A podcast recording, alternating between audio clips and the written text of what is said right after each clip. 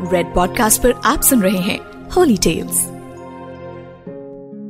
हमारे देश में गंगा जी को सबसे पूजनीय नदी माना जाता है। गंगा के संबंध में यूँ तो अनेक पुराणों में कई कहानियाँ पढ़ने को मिलती हैं। लेकिन आज जो मैं कहानी आपको सुनाने जा रहा हूँ, वो बेहद खास है। महाभारत के सबसे प्रमुख पात्र, भीष्म पितामह भी गंगा जी के ही पुत्र थे। नमस्कार, मैं हूँ हिमांशु शर्मा और रेड पॉडकास्ट के होली टेल्स में आज मैं आपको सुनाऊँगा माँ गंगा से जुड़ी एक ऐसी कहानी, जो शायद आप में से बहुत कम लोग जानते हों। तो आइए, शुरू करते हैं। एक समय, इक्ष्वाकु वंश में राजा महाभिष थे। उन्होंने बड़े बड़े यज्ञ करके स्वर्गलोक प्राप्त किया था। एक दिन बहुत से देवता और राजश्री, जिनमें महाभिष भी थे, ब्रह्मा जी की सेवा में आए। वहाँ गंगा जी भी उपस्थित थी। तभी तेज हवा चलने के कारण गंगा जी के सर से वस्त्र नीचे खिसक गया। उस सभा में उपस्थित सभी लोगों ने ये देखकर अपनी आँखें नीचे कर ली। लेकिन राजा महाभिष गंगा जी को निरंतर देखते रहे। जब परमपिता ब्रह्मा जी ने यह देखा तो उन्होंने महाभिष को मृत्युलोक, यानी पृथ्वी पर जन्म लेने का श्राप दिया और कहा कि गंगा के कारण ही तुम्हारा अप्रिय होगा। और जब तुम उस पर क्रोध करोगे, तब तुम्हें इस श्राप से मुक्ति मिलेगी। ब्रह्मा जी के श्राप के कारण राजा महाभिष ने पूर्व वंश में राजा प्रतीप के पुत्र शांतनु के रूप में जन्म लिया। राजा शांतनु एक बार शिकार खेलते खेलते गंगा नदी के तट पर आए। यहाँ उन्होंने एक परम सुंदर स्त्री, गंगा जी को देखा। उन्हें देखते ही शांतनु उन पर मोहित हो गए। शांतनु ने उनसे विवाह के लिए निवेदन किया। उस स्त्री ने शांतनु से कहा कि मुझे आपकी रानी बनना तो स्वीकार है, लेकिन मैं तब तक आपके साथ रहूँगी जब तक आप मुझे किसी बात के लिए रोकेंगे नहीं, न ही मुझसे कोई प्रश्न पूछेंगे। ऐसा होने पर मैं तुरंत आपको छोड़कर चली जाऊँगी। राजा शांतनु ने उस सुंदर स्त्री की बात मान ली और उससे विवाह कर लिया।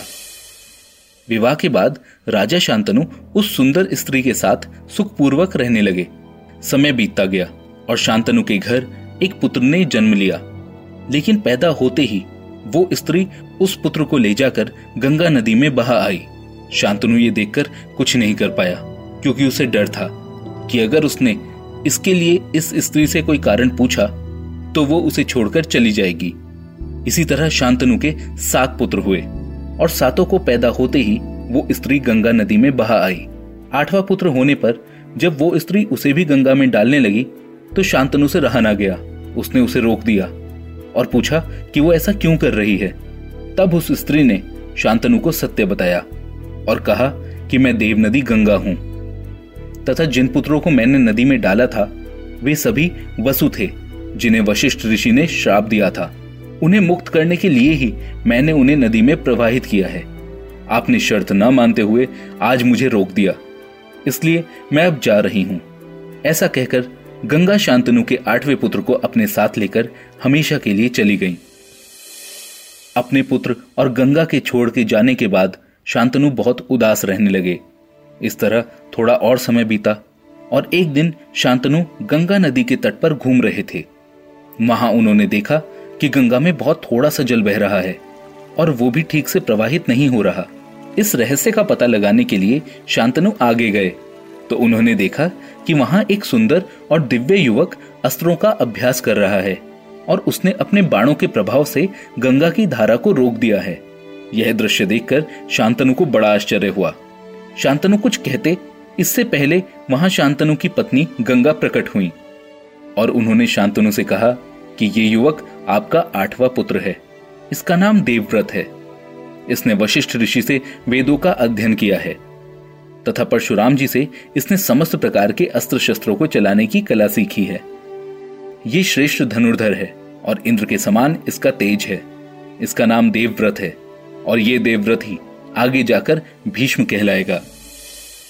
उसे देखकर शांतनु बहुत प्रसन्न हुए, लेकिन उसे देखते ही शांतनु को अपने बाकी सात पुत्रों की भी याद आई, जिन्हें गंगा ने नदी में बहा दिया था।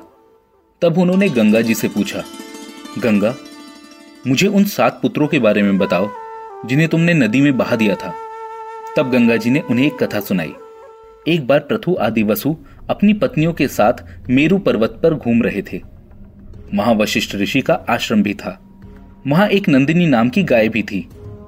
द्यो नाम के एक वसु ने अन्य वसुओं के साथ मिलकर अपनी पत्नी के लिए उस गाय का हरण कर लिया। जब महर्षि वशिष्ठ को पता चला तो उन्होंने क्रोधित होकर सभी वसुओं को मनुष्य योनि में जन्म लेने का श्राप दे दिया।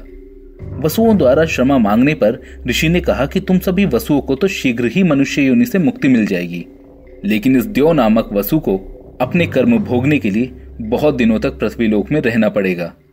ये बात जब उन वसुओं ने माँ गंगा को बताई थी तो उन्होंने कहा था कि मैं तुम सभी को अपने गर्भ में धारण करूँगी। और तुम्हारे पैदा होते ही तुम्हें मनुष्य योनि से मुक्त कर दूँगी। इसीलिए इन सात पुत्रों को गंगा ने पैदा होते ही नदी में प्रवाहित कर दिया था और उनको मुक्ति दिलाई थी। और आठवां पुत्र देवव्रत अपने पूर्व जन्म में वही द्यो नामक वसु थे, जिन्हें वशिष्ठ ऋषि के श्राप के कारण पृथ्वी पर रहकर दुख भोगने पड़े। मैं हूँ हिमांशु शर्मा और आप सुन रहे थे holy tales. You were listening to red podcast holy Tales. Written by Himanshu Sharma. Audio designed by Aryan Pandey.